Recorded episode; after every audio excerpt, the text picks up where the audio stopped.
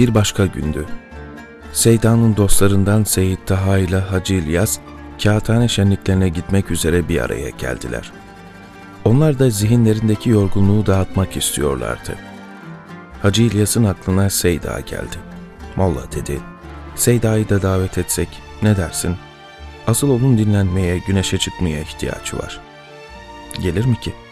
Israr ederiz. Olur. Seyda'nın feyzinden ve hikmetli sözlerinden de istifade etmiş oluruz. Birlikte meşiyate gittiler. Seyda onları sevinçle karşıladı. Ona memleketinden, doğunun güzelliklerinden bir hava getirmişlerdi sanki. İki arkadaş niyetlerini açıkladı. Seyda pencereden baktı. Bahar güneşi bütün cazibesiyle insanı dışarı çağırıyordu. Gitse iyi olacaktı. Şenlik alanı süslenmiş, oyunlar, eğlenceler hazırlanmıştı. Etraf kalabalıktı. Çocuklar ellerindeki şekerleme ve balonlarla sağa sola koşuşuyor, kuşlar bahar şarkıları söylüyordu.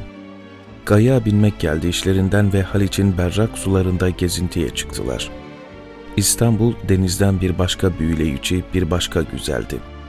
Göğe yükselen minareler şehrin göbeğine taht kurup ölümü ve sonsuzluğu hatırlatan mezarlıklar daha net seçiliyordu.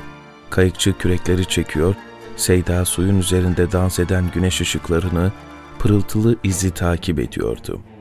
Seyit Taha ve Hacı İlyas Seyda'yı süzüyordu. Saniyeler, dakikalar geçti. Durum değişmedi. Seyda ruhuna doğan hakikatlerden bahsetti. Suyun kabarcıklarındaki ışıkçıkların gökteki güneşe şahitlik ettiğini anlattı. Fakat iki dostunun merakla bekledikleri şey hiç olmadı. O baş sahile hiç dönmedi. Ermenilerin, Rumların ve Yahudilerin kızları, kadınları sahilde diledikleri gibi oturuyorlardı. Seyda'nın arkadaşları da müttaki insanlar olmalarına rağmen onun merak dahi etmemesini, o atmosferde de maneviyatını korumasını hayranlıkla takip ediyorlardı. Sanki ona misal alemleri açılmış, sanki manevi çehreleri görülmüştü. Dikene gül, zehire bal, yılana insan demiyordu. Aradan yaklaşık bir saat geçti. Münavebe ile yapılan bu takip, onları her zaman hayret ve hayranlık içerisinde bırakan şahıs hakkındaki kanaatlerinde yine yanıltmadı. O, melekler kadar duru geldiği dünyadan melekler gibi dupduru gitmeye azimliydi. Kenara çıktıklarında içlerinden geçenleri itiraf ettiler. Senin bu haline hayret ettik, hiç bakmadın dediler ona. Cevap net, cevap doluydu. Onu ilmin izzeti baktırmamıştı. Gömleğe yine ahiret kokuyor, dünya bir türlü nazarını kendisine çevirmeye muvaffak olamıyordu. Yaşlı cariye, tebessüm de etse bazılarına yaptığı gibi onun nikahını alamayacak, manen ve maddeten öldürüp boğamayacaktı. Kim bilir kaç zavallıyı nikahını alan fakat muradına erdirmeden öldüren dünya. Lüzumsuz, geçici, günahlı zevklerin akıbeti elemler, teessüfler olmasından istemiyorum dedi Seyda.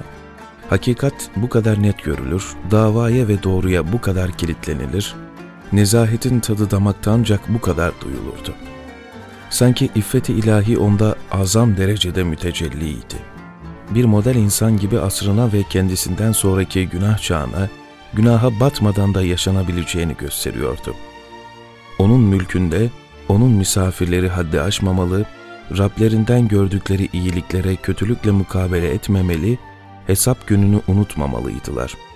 Ve hele ecel bir aslan pençesi gibi enselerinde, kabir bir ejderha ağzı gibi karşılarındayken, o öyle inanıyordu ve inandığı gibi yaşıyordu.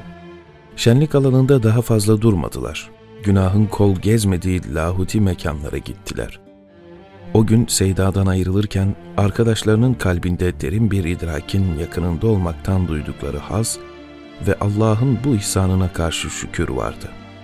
Onlar evine, Seyda odasına döndü.